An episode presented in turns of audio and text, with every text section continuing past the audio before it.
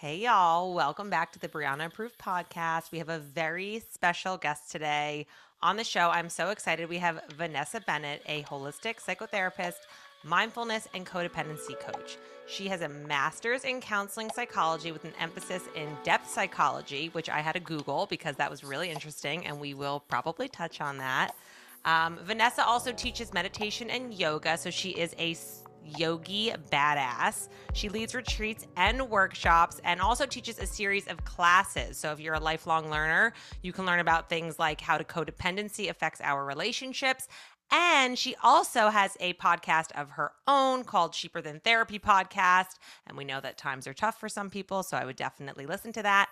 And there's more. Vanessa is also an author a mother, and she's created an online course called Mindfulness, a way to reduce anxiety and depression. Depression. Vanessa, welcome to the podcast. God, when somebody lists it out like that, I'm like, I'm tired. it is horrifying to listen to your own bio back to you, but it is truly also a test of like, okay, how can I? I'm so kind to others. How can I be kind to myself and listen to just all my sit and hear it?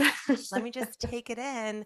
Yes, I think I originally found you on I think your husband has a podcast, I believe, and you were maybe a guest on his, and I was doing a deep dive into codependency at the time, and you are like the codependency queen. I have now found out after doing a deep dive on you. So I want to take a step back. I'm sure you've talked about this at nauseum, but I would love to hear your definition of codependency because now everybody is a health and wellness coach and everybody's a therapist and everybody's a codependency coach and i'm sure that can be frustrating because you did put in the time and went to school and all of that. So i would love to hear from your professional experience how you would maybe explain to somebody what codependency is maybe signs that you have codependency tendencies or even like oh that might be a sign that you're in a codependent relationship well, yeah, I mean, I think everything you said is true. Like there is a little bit of frustration, I think, from a lot of my therapist friends, like those of us who did, you know, do the masters and put in 3,500 hours and do all the things. Um, because yeah, I mean, nowadays everybody is some kind of like coach and, and whatever. And I, I also kind of balance that with you know, we have a lot of hurt people in our world right now, and we need as many healers as we can get. So I'm also very almost like thankful for social media and the way that it's opened us up to, um, yeah, people who just had different gifts, right? Because obviously we're not we're not for everybody. Um, but you know codependency really has become my jam in the last few years uh, it's not new for me i've been on my own recovery journey since i was about 25 uh, i was myself in a very codependent relationship started going to therapy uh, started going to al-anon and really just digging in and then over the last few years um, that i've been in a healthy relationship started realizing like oh shit this is still there and so i started doing a deeper dive and I'll tell you, there's two things. So I'll give you my definition of codependency, and it is really this simple. If you're good, I'm good. If you're not good, I'm not good. So, codependent behavior is just that simple. Your emotional state, your sense of self, your sense of wholeness, your sense of value is based on somebody else. It's based outside of yourself, right? and what I will say, and this part I think is kind of a little bit more of like the radical view that I have of codependency that is very different than where we've come with the codependent research that kind of started in like the 70s and the 80s. We are all codependent. Yes. Every one of us. It's the air we breathe, it is how we are raised, it is Cinderella and Prince Charming. It is in everything that we see. It's in our home relationships when we're growing up. It's what we're taught love should look like. Mm-hmm. And so, you know, it's in our relationships with our children, it's in our relationships with our friends.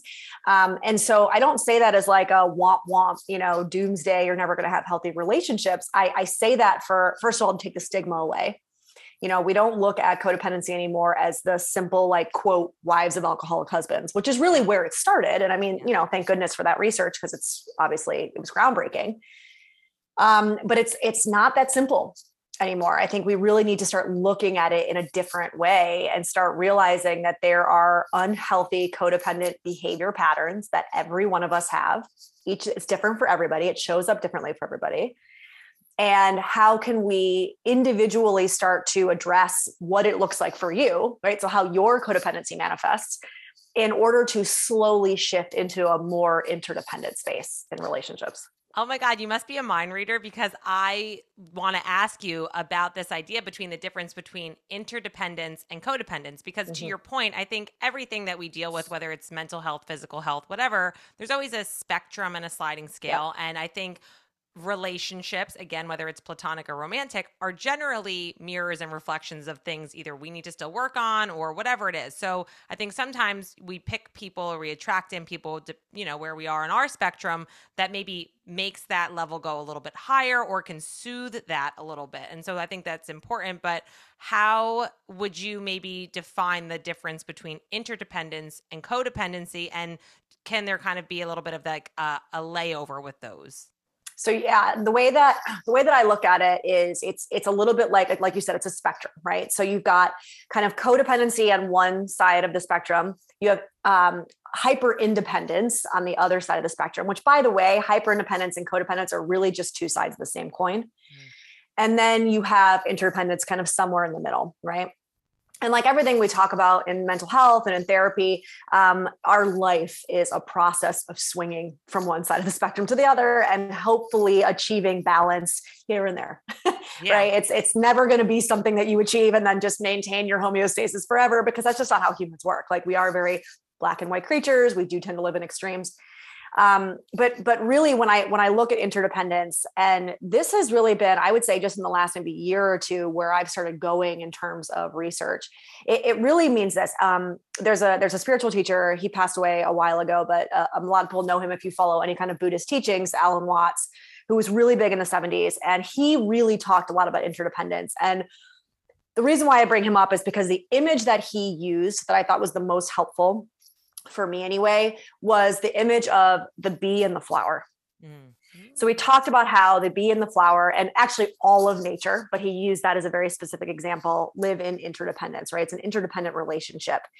They are their own sovereign beings with their own ways of living, their own ways of showing up in the world, and yet they need each other to survive right? And so when you look at human beings like that like we are social creatures. We do need other people. We need connection right? And yet where we slip into more of that codependency is when we the, the kind of line blurs around your autonomy as a person and it's like, I don't know where I end and where you begin, right? Mm-hmm. Emotionally, physically, all the things. And so part of the work of shifting into a more of an interdependence relationship um, or just relationships, plural, is starting to pay attention to those lines, right? Like, how can I start to build a stronger sense of self or just a sense of self, period? Because for a lot of codependents, they don't even have one so that I am very clear this is me, this is you, right? I am worthy, I am valuable, I have, you know, needs that are that are worthy of being expressed, I have opinions, I have all of these things that are just central to who I am and they are not changed by, affected by, disrupted by another person. Love that. And I love that you touched on that idea too, because I think, eh, and what I've noticed with myself as well, like again, advice is always a form of nostalgia. I think the things that I've learned in my own research is that there were kind of three main buckets. It was like self worth stuff, control or a sense of control, right? Like being manipulative, actually low key. Yeah. And then, you know, I think also trying to, you know, prevent collateral damage like down the road. And so, how much of that do you think this false sense of control comes from, like maybe self worth? Maybe is it more so like, you have low self esteem, or is it maybe from some other triggers that you seem to see that trickle into these same kinds of pu- buckets that ultimately manifest as a quote codependent kind of personality trait? Yeah, you know, I, in my experience, I don't know that they're very like clear cut, right? Mm-hmm. I feel like there's so much overlap with this stuff.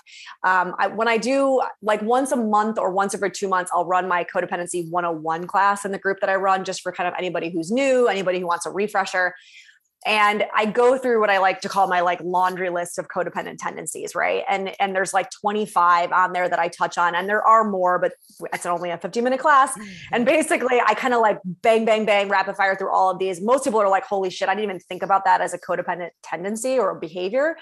But the way i also like to describe it is you might not say yes and check the box of all 20 of these. Like you might, the way that I looked at it when I was kind of realizing it in myself and my own relationships was like, oh, you know, in my relationship with my mom, I struggle with two, five, and nine. In my relationship with my romantic partner, it's like 12, 13, and 14. And then with my friends or with work, it's like seven and 12, right? So it can be very different. It manifests differently because different people trigger different responses in us, right?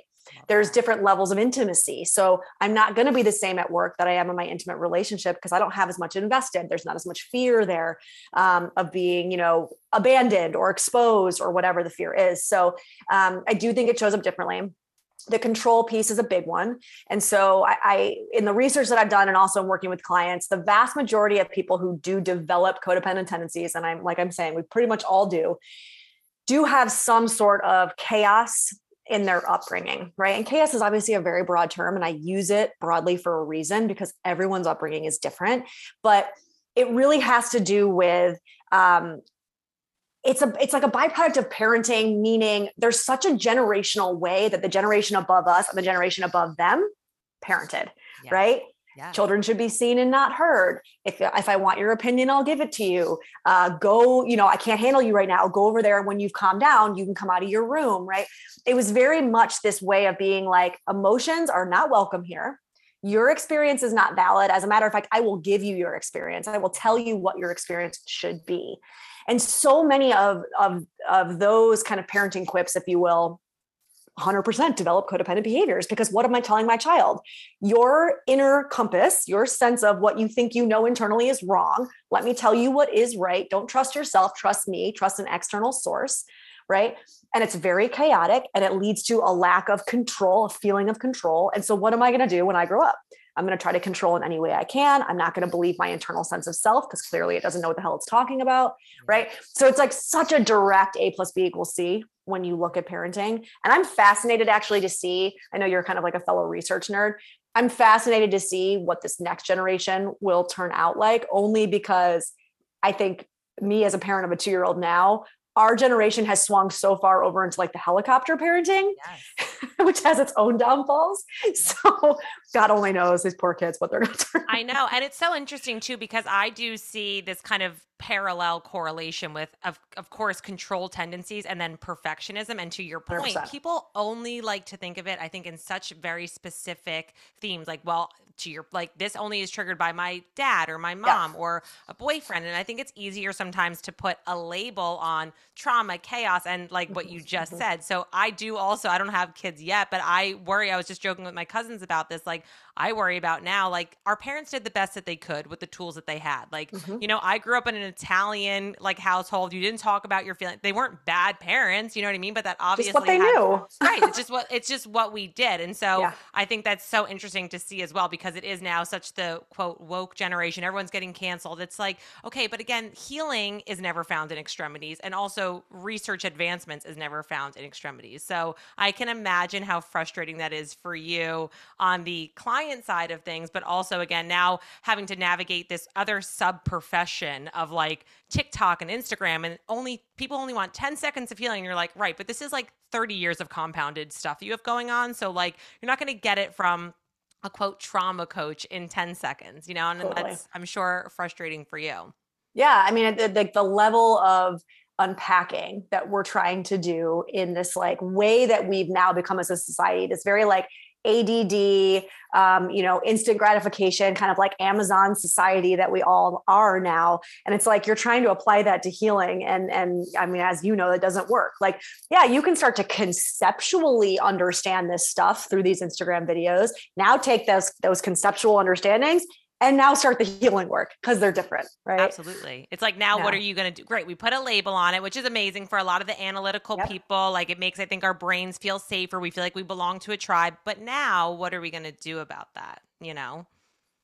I would love to hear, since we touched on this a little bit, because I think no one talks about this enough. If you have had a string of, let's say, unhealthy relationships, codependent, chaotic energy, whatever it is, no one talks about the healthy relationship after those relationships, right?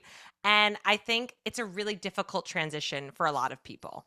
And so how can somebody even begin to learn to develop a new or acquire a new liking to that kind of healthy relationship when they might say like well there's just not this or they're comparing it or again like how does somebody even begin to do those steps if you're like this is all i know and this is familiar and comfortable but we know that doesn't always equal healthy yeah i mean look our our nervous systems to a certain extent become addicted to the chaos right? They become addicted to what what our nervous system believes is love. And for many of us who did grow up in a chaotic household, and by the way, the reason why I use chaos again, I use it as a broad term for a reason. Like chaos in your home could have just meant that like mom and dad didn't really have a lot of tools. And so there was a lot of screaming and slamming doors. And so that produces some sort of chemical reaction in your brain and in your nervous system, right? As a child of like not feeling safe or like wanting it to calm down or wanting to fix it. And so then that internal feeling that you get is something that you become addicted to and start to translate as this is what love feels like right? And so it could be something that's simple. It doesn't have to be massive trauma and abuse right? I think that's important for people to understand. Um, or it could be cold shoulder right? Like nobody talks about it.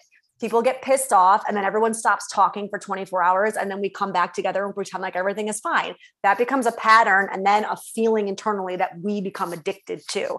And so you take that out you search for that in your external relationships again mostly friend and romantic relationships right?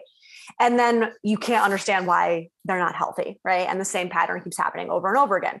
So now let's hope that you are somebody who goes on this inner journey you start to take radical responsibility for your 100% right? Because hate to break it to you but when you got a string of relationships that all look the same you're the common denominator there right? Like yes not to victim blame, but like you got to start taking radical responsibility. It is the only way to heal those those kind of traumatic wounds, right? So once you start doing that and you find yourself in healthier relationships, for a lot of people, there is a point where you feel bored, you don't feel stimulated. You know, you think, oh, like there's just no chemistry, there's not a match here. And it is a different experience for everyone. There's no one size fits all. But for so many of my clients, a lot of the work is you got to sit in that feeling long enough to see if it truly is just your nervous system's response to calm, mm-hmm. which it's not familiar with, or if it truly is like, yes, this person is not a match for me. I can't tell you that, right? Like you're you're the only one that can tell yourself that, but you do have to give it long enough to find out if that's true. And I will say, with my partner and I, it took both of us almost a year before we figured it out because for that whole first year in our own way, we were both questioning. I don't know. This doesn't feel like this. This doesn't feel like that. You know, this is missing. That's missing. She's great. He's great. But, right. And here we are, you know, four and a half years and a baby in, and it's, it 100% is exactly the relationship that I'm supposed to be in. But had I not got past that first year of the doubt, I, I wouldn't be where I am. I think that's so amazing that you shared that because I think sometimes there's this added perceived pressure of whatever you're a quote expert in, whether it's, mm-hmm. you know, mm-hmm. mental health, working out, whatever. Like people expect that you're going to be perfect as well, right? It's like the idea of being a personal trainer and like you you have to look a certain way or you think you have to look a certain way, right? Mm-hmm. So like to have two therapists essentially be together to be like, "Oh no, it was amazing and we knew or we're going to parent our kids perfectly." And it's like, you know, we're still human as well, but I love that you brought up this idea because I know you wrote an article about needs versus wants in a relationships and I do think that some people will have this defense mechanism where they think they they're saying they need something and then they'll say but xyz i wanted this but they're one inch shorter or i didn't like the way their shoelaces looked or right mm-hmm. we start to make these crazy little things as a defense mechanism because it feels like well this is safe and i don't like this right so how does somebody begin to differentiate what a need is versus a want versus ooh this is a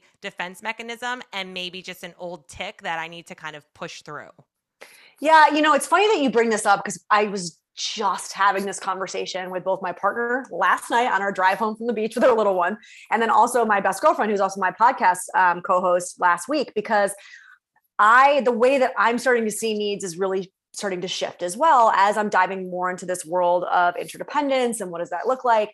And so I'm, I'm like in it, I'm like kind of steeped in this conversation. The way that I understand it right now, and that could change, right? But the way that I look at it right now in my own relationship as well as with my clients is especially for a lot of us who come from more codependent backgrounds, because for many of us, we start out the gate not actually knowing what our needs are um, because we're so externally focused, right? Um, most of us think that we know our intuition, but we actually don't. A lot of times, what we think is our intuition is actually external voices that we've kind of internalized. And so, for so so much of the work in the beginning is actually creating a relationship to that sense of self. Right? It's like learning to kind of turn up the the audio dial, if you will, the volume on that intuition.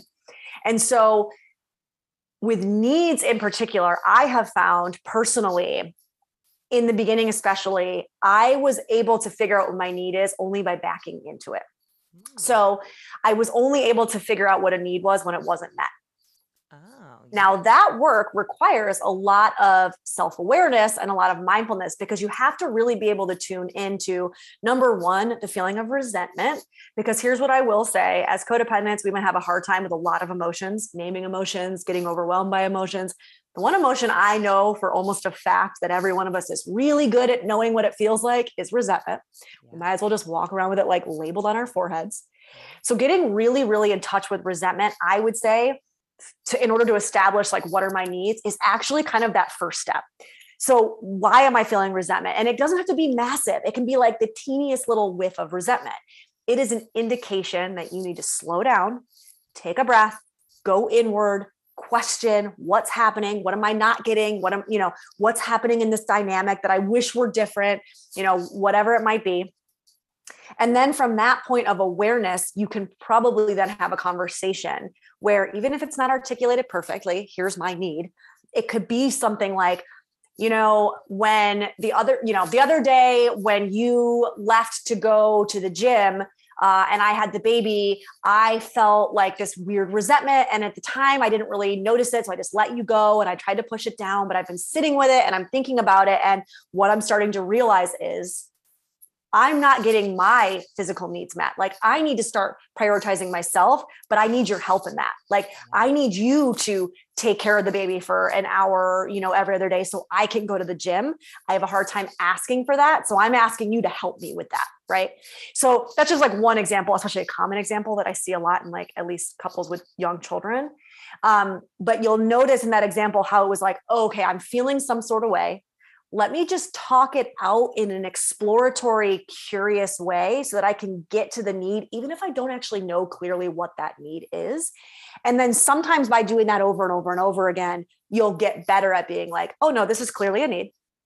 Let me just put it out there, be super clear about it, you know. Um, but that doesn't happen overnight. That takes a lot of freaking practice. Yeah. And it's so funny that you said that because it goes back to some of the things we were talking about in the original conversation of that there are kind of these always these like underlying little like I would call them pebbles of like self-worth, boundaries, people pleasing, right? Like control. So it's like, oh, but if I actually say my need, this might make somebody feel uncomfortable or they're going to abandon me or, mm-hmm. you know what I mean? So it's like you have to really always be kind of going back in and out of like, right, this is what is the best, most loving thing for myself right now. And I have to worry about me and almost asking for help at the same time, which shows like we think a perceived weakness. And it's not because I think that that actually is more vulnerable. And I think where you actually end up having a, a true deep connection with somebody and a partnership as opposed to just maybe a relationship that's fleeting or just another band-aid codependent kind of cycle mm-hmm. that we've gotten ourselves into well here's what i will say but i'm glad you said that because like one of the things you said about i need to put myself first one of the challenges that i constantly pose to people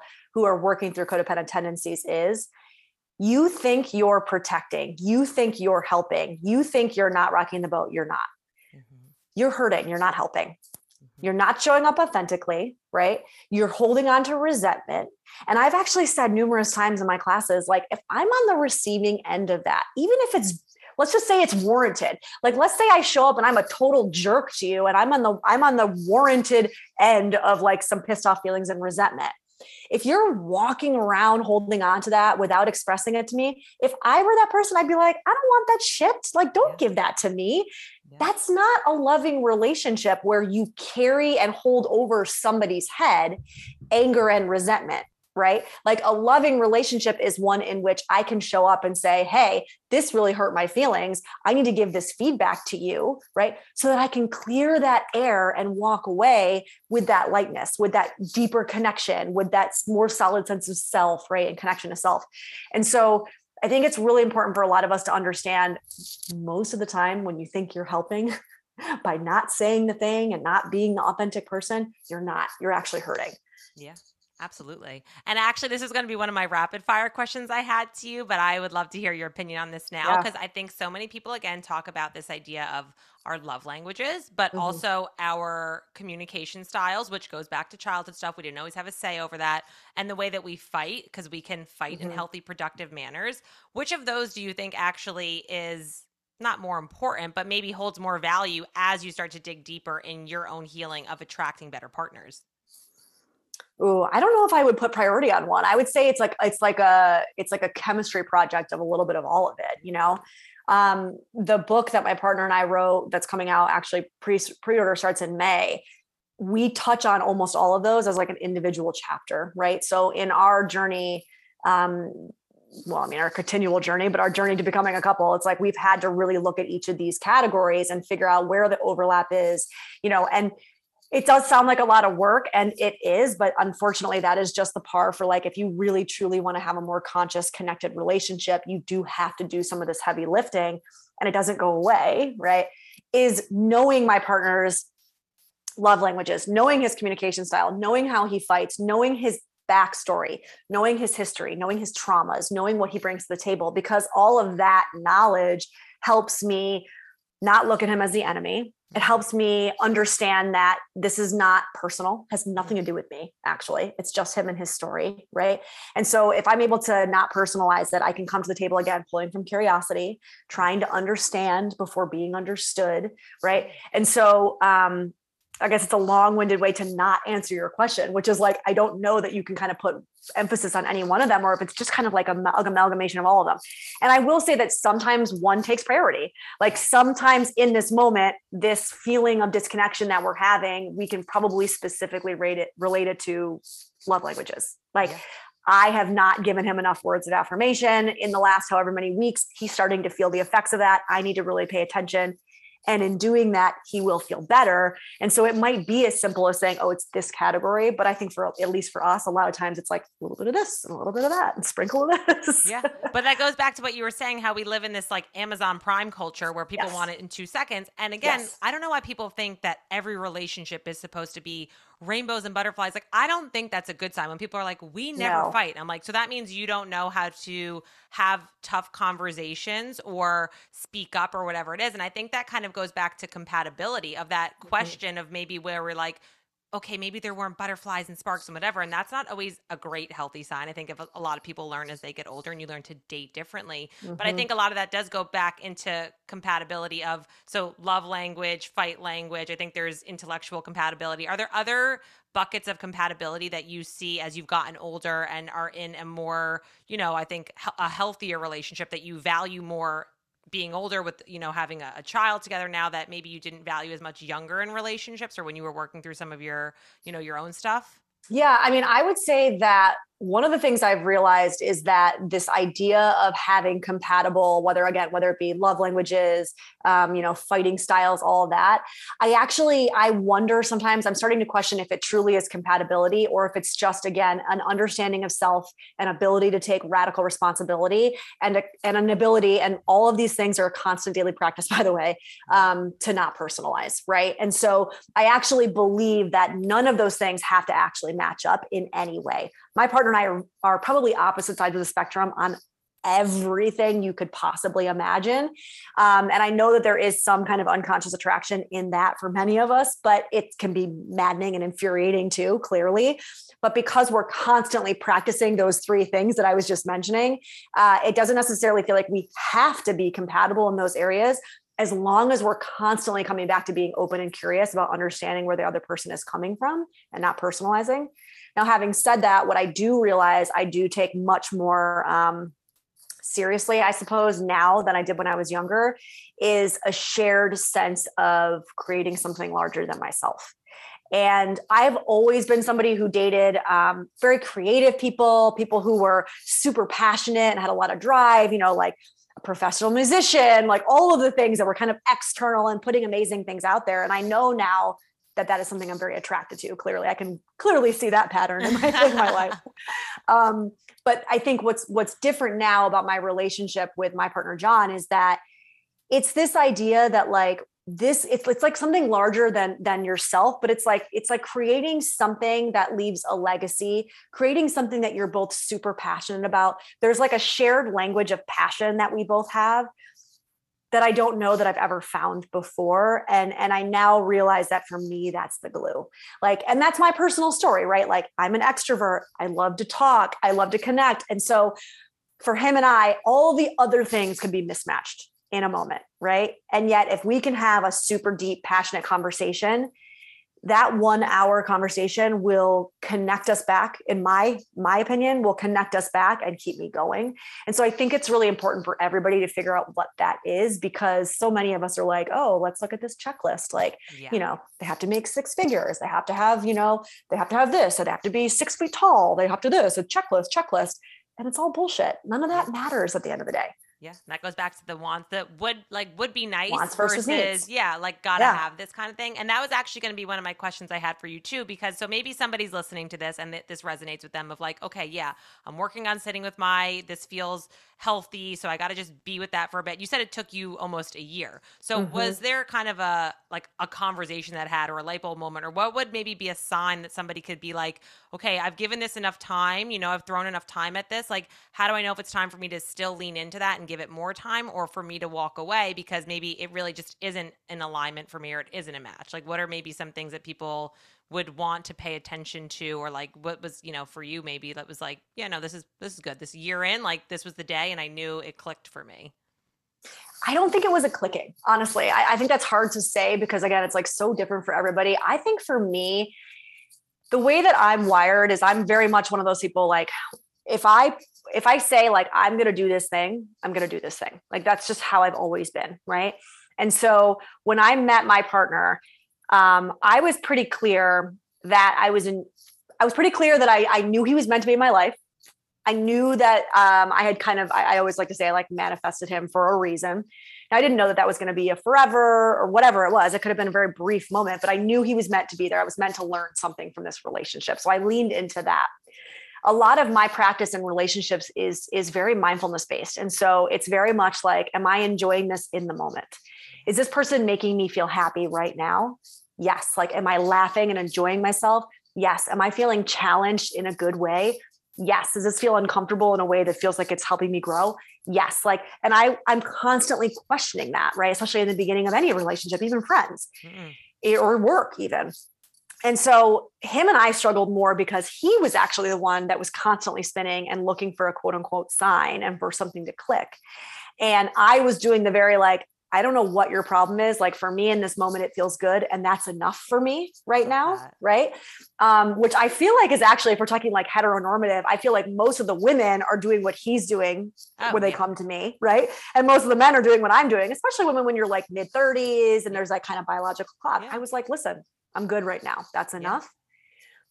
Yeah. Our moment was him he was constantly there was like a bunch of cycles of him being ambivalent and like push pull and like i'm in it and then i'm not sure and i got to a place where about 10 or 11 months in i basically was like shit or get off the pot like you're either invested in this or not i'm not telling you i want to marry you i'm not telling you i want to be in this forever i'm telling you i want to be in this right now you either say i want to be in this right now or you don't. And if you don't bye bye like there's the door. I know my value enough to know i'm not begging somebody to want to hang out with me. I'm awesome and i'm great to hang out with. So like you either want to hang out with me or you don't. That's fine you know? Yes. um and i think it was in that moment where i like really pushed him and walked away and i gave him i was like i don't want to talk to you. I don't want to see you you know and um he had a moment of like oh my god like this is serious she's really done yeah and uh and i think that was enough for him to be like okay i'm really i'm really i'm in it okay that's such a fun that's such a great mind shift because that's kind of been my mantra for this year i'm like I know I'm amazing. I don't care if they Yeah. like me. Obviously, they're to like me. I'm like, do I like me? And can I be my most authentic self? Do they bring out the best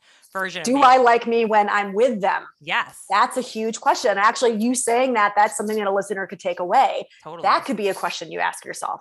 Do I like the me I am when I'm with this person? Yeah. And that's tough because for so long, if you have struggled with whether that's self worth or again, all Mhm. the same themes, it all goes back to am I relying on an external validation, person, scenario, job, whatever image, which I think more people struggle with that now because of the fake social media world that we live in and all Mhm. that, where it's like, no, but this actually ultimately comes down to me. You can ask all your friends and uh, read all the books and all the podcasts, but at the end of the day, to thy own self be true. You know, you have to be able to say, like, and sit with that thought and be like, do I feel like my best, most authentic self? And if not, do I trust that something better will come along because I am amazing? And you know that. Well, I would think, say in between those two questions, you might ask why. Mhm. Why do I not feel like I'm being my most authentic self? Like, because here's the thing it might not be about the other person. Yes, that it might still be- is. That might still be your shit.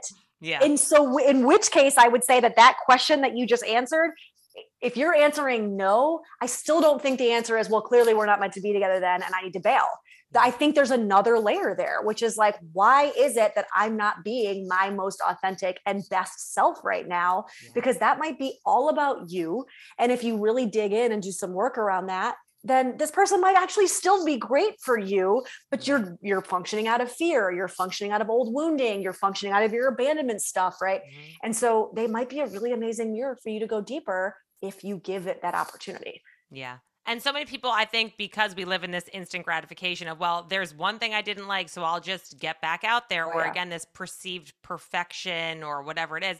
And it anything in life takes work. Like, I don't know why that got canceled over Yeah. the past few years, that like nothing amazing takes work anymore. But I think you value more what you actually worked for on both people. And to your point Mhm. as well, like you want to build something with somebody that like you're going to have a lot of conversations with. That partner is going to color every area of your life, your finances, your decisions about maybe your children, your education. So like you better make sure that both of you can answer those questions and to your point keep asking the why even if it's uncomfortable for a little bit or you have to be like, "You know what? I was toxic in that situation and that's on me and I got to work on my shit." totally yeah yeah and here's the thing too we all change like that's another thing that i'm i'm realizing working with couples over the years that they that nobody wants to really admit which is like you're not the same person now than you were most likely when you met that partner Yeah. first of all thank god right? I hope that I'm never the same person three, four, five years on the road because I am on this like journey to continue to grow and evolve. Stop expecting that other person to stay the same. Mhm. Stop expecting that other person, once they've quote unquote checked the box or fulfilled the need, that they're going to do that forever and ever. Amen. Until the day we die. Right. Yeah. Like that's just not how we are as human beings. And we get ourselves into these very like suffocating, um, non-malleable, honestly, boring and unfulfilling places when we only not expect them not to change, but we also don't give ourselves like room to change and grow either. Um, that to me is the exciting part, also scary part of relationships is that we evolve. Um, give it space, give it breathe, breathing room to do so. You know. Yeah. I love that. Let it open up. You know, like you let a good wine open up. You got to Yes. sometimes just like let it breathe, walk away, come back. Like it'll, you know, it'll all be okay. Mhm. Um, well, I could talk to you for hours, but I know that you juggle a lot and you're a busy, badass woman. So I want to um, finish with some rapid fire kind of type questions, and then you can tell everybody about your upcoming book, where they can listen to you, find you, um, buy your programs, all of that. Okay. Awesome. Let's do it. So, um, what is a morning routine and a nighttime routine like non-negotiable for you? That could be like a health thing, it could be a mantra, it could be whatever. That has changed a lot since I had a, a kid two years ago. I used to have a very, very strict morning routine and regimen. Um, but I will say what my non negotiable is. My non negotiable in the morning is I wake up before anybody else. And that doesn't have to be hours. I'm not like, you know, I, I'm actually not a morning person at all. Um, my kid gets up every day at six o'clock, which like shoot me because that is like my worst nightmare. I'm not a morning person, but um, I very much train myself to get up at 5:30, even if it's just like 20, 30 minutes, because I want the house quiet. I want time to myself. I want to have a cup of coffee. I want to practice some mindfulness. Um, I sit in the quiet by myself, and that's just how I start my day and and set my nervous system up for the day.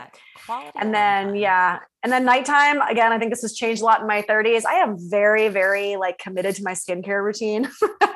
It's a I feel like lifestyle. Know it really is.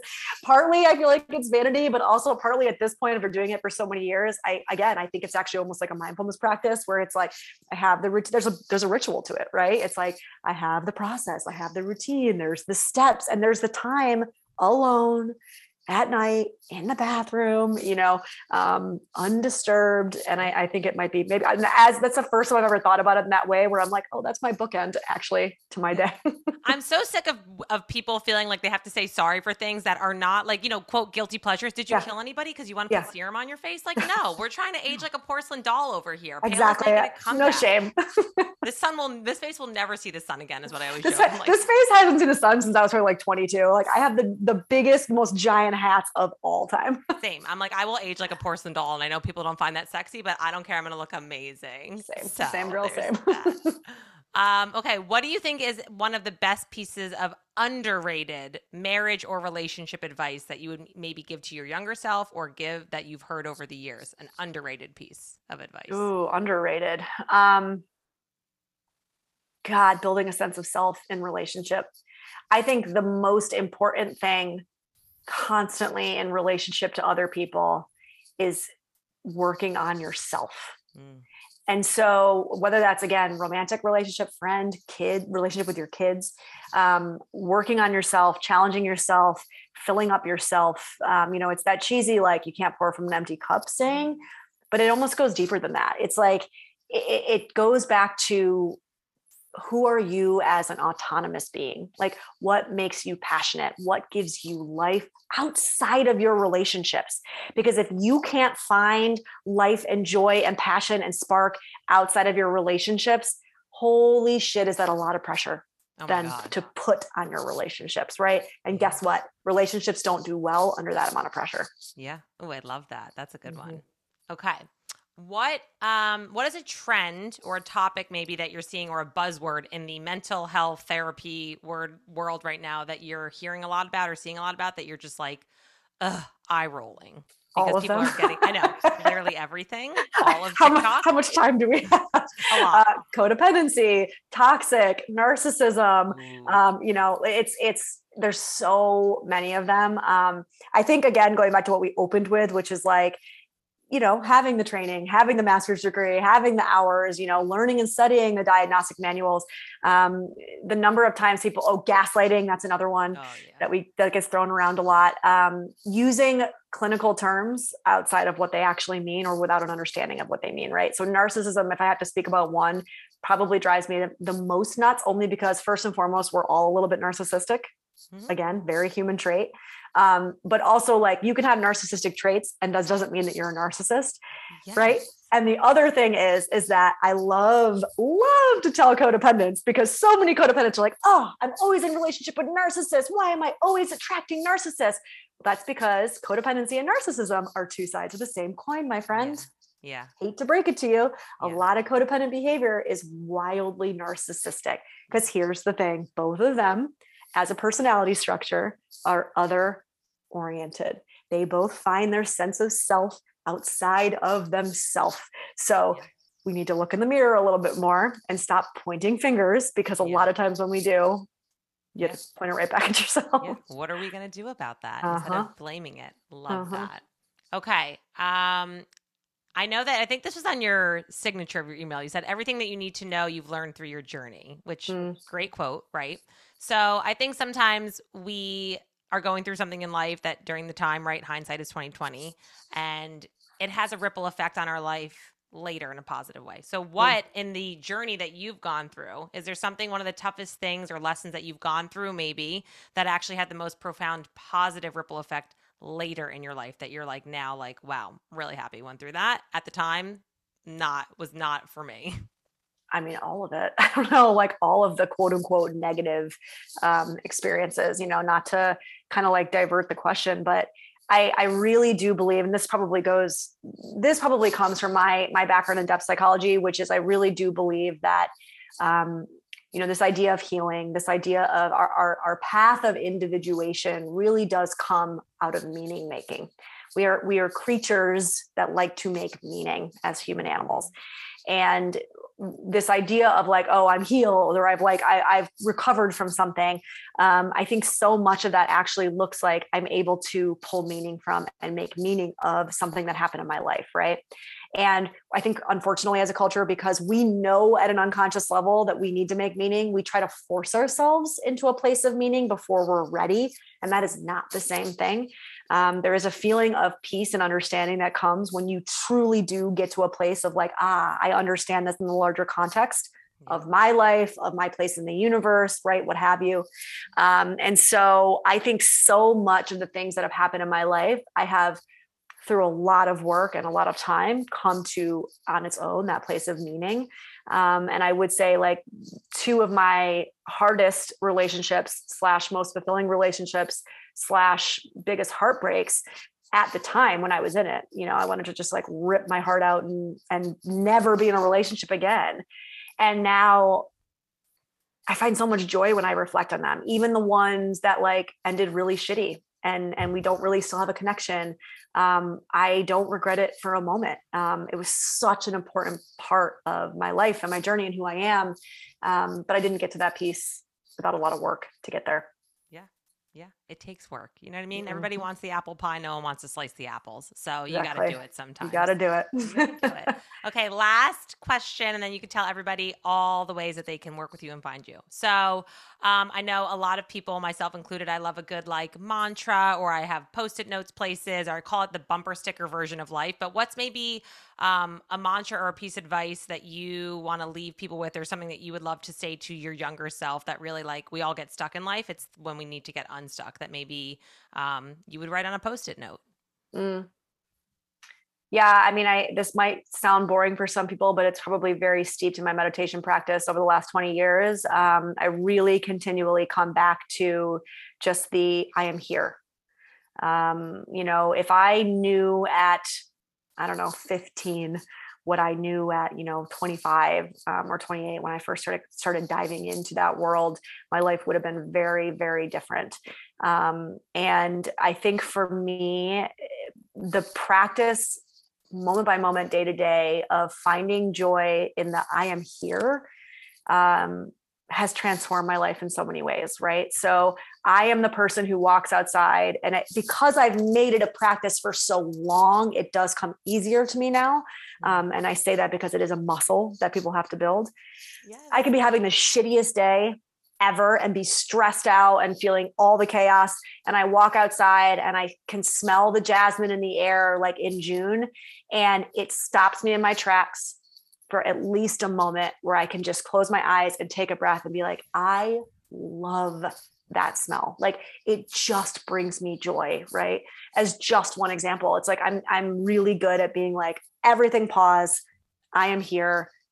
I find joy okay, now you can go back into your chaotic day, but like I at least for that, that moment, you know? I love that. I think that's what we do need sometimes is a snap, like a snap out of it moment where it is just one sentence where we want to be philosophers all day long and analytical yeah. and overthink. And it's like sometimes you just need that's why like I love I think sometimes like my brother will give the best advice because I'll go down all these rabbit holes and he'll just say like Brie, do it till it doesn't work anymore. Then you do something else. And I'm like, wow, I've been doing a dissertation on this for 25 hours and you just summed it up in a sentence. So I love, I love that for sure. I got out of our own way sometimes.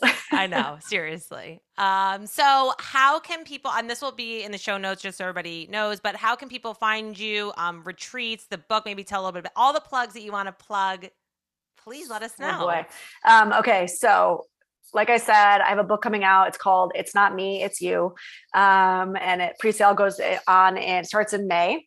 So you'll find that in all the places, all the things. It's through Harper HarperCollins, and then um, kind of launching out the gate in May. There's a lot happening. So um, I have a, a, brand new site coming out because of a bunch of new offerings. So I'm going to have a massive online codependency course, which is really just pulled from all of my my live teachings that I've been doing all through COVID, um, and realizing that you know people in like Australia, for example, can't attend a live class, and so how can I make it accessible? So look out for that. It's going to be a doozy, but it is a very very extensive course. Um, you mentioned earlier, but I do have a mindfulness course. There's going to be a transition with that too, because I'm kind of re recording, but I have an amazing mindfulness course that's pulled from mindfulness based cognitive therapy around decreasing anxiety and depressive symptoms. Um, I, geez, I don't know. I'm on Instagram at Vanessa S. Bennett. I'm on TikTok at the Coda Yoda. I I don't know all Love the it. things. And your podcast, where can people find yeah, that? podcast is cheaper than therapy, um, and you can listen to it at all the places. So Apple Podcast, Spotify Podcast, all those things. Love it. Thank Yeah. you. I am so grateful for your time today. You are amazing. I can't wait to buy your book. I know it's going to be amazing. So I'm going to sign up for the pre sign up, all the alerts. And um, There's got to be a lot of little fun gift giveaways and gifting too that we're doing. We're working with marketing now to come up with all these kind of fun strategies for people if you if you do pre-order. So definitely pay attention to May uh, when it launches. If you're not following me, sign up for my email, all the things because um, there's going to be some really fun incentives. all the overachievers that are my followers will for sure Sign be signing up for the pre launch because everybody that listens is an overachiever type A, Yeah. whatever. So, Welcome, Thank you Uh, so my much. tribe. yes, exactly. Yeah, exactly. Like attracts like. So, exactly. Thank you, Brown. I appreciate it. Have a great day. Ciao.